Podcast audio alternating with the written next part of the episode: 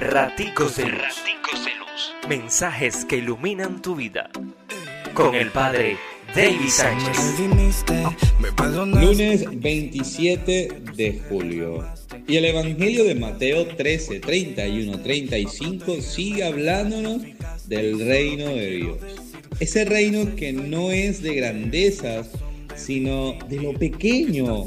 Como la semilla de mostaza que en su pequeñez llega a ser tan grande para acoger a tantos. El reino de Dios está en medio de nosotros y nos hará falta la fuerza para que se desarrolle en medio de la multitud. Dios te bendice, pórtate bien, es una orden. Que me enamore a primera vista.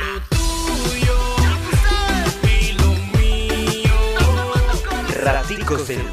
Raticos de Luz. Mensajes que iluminan tu vida.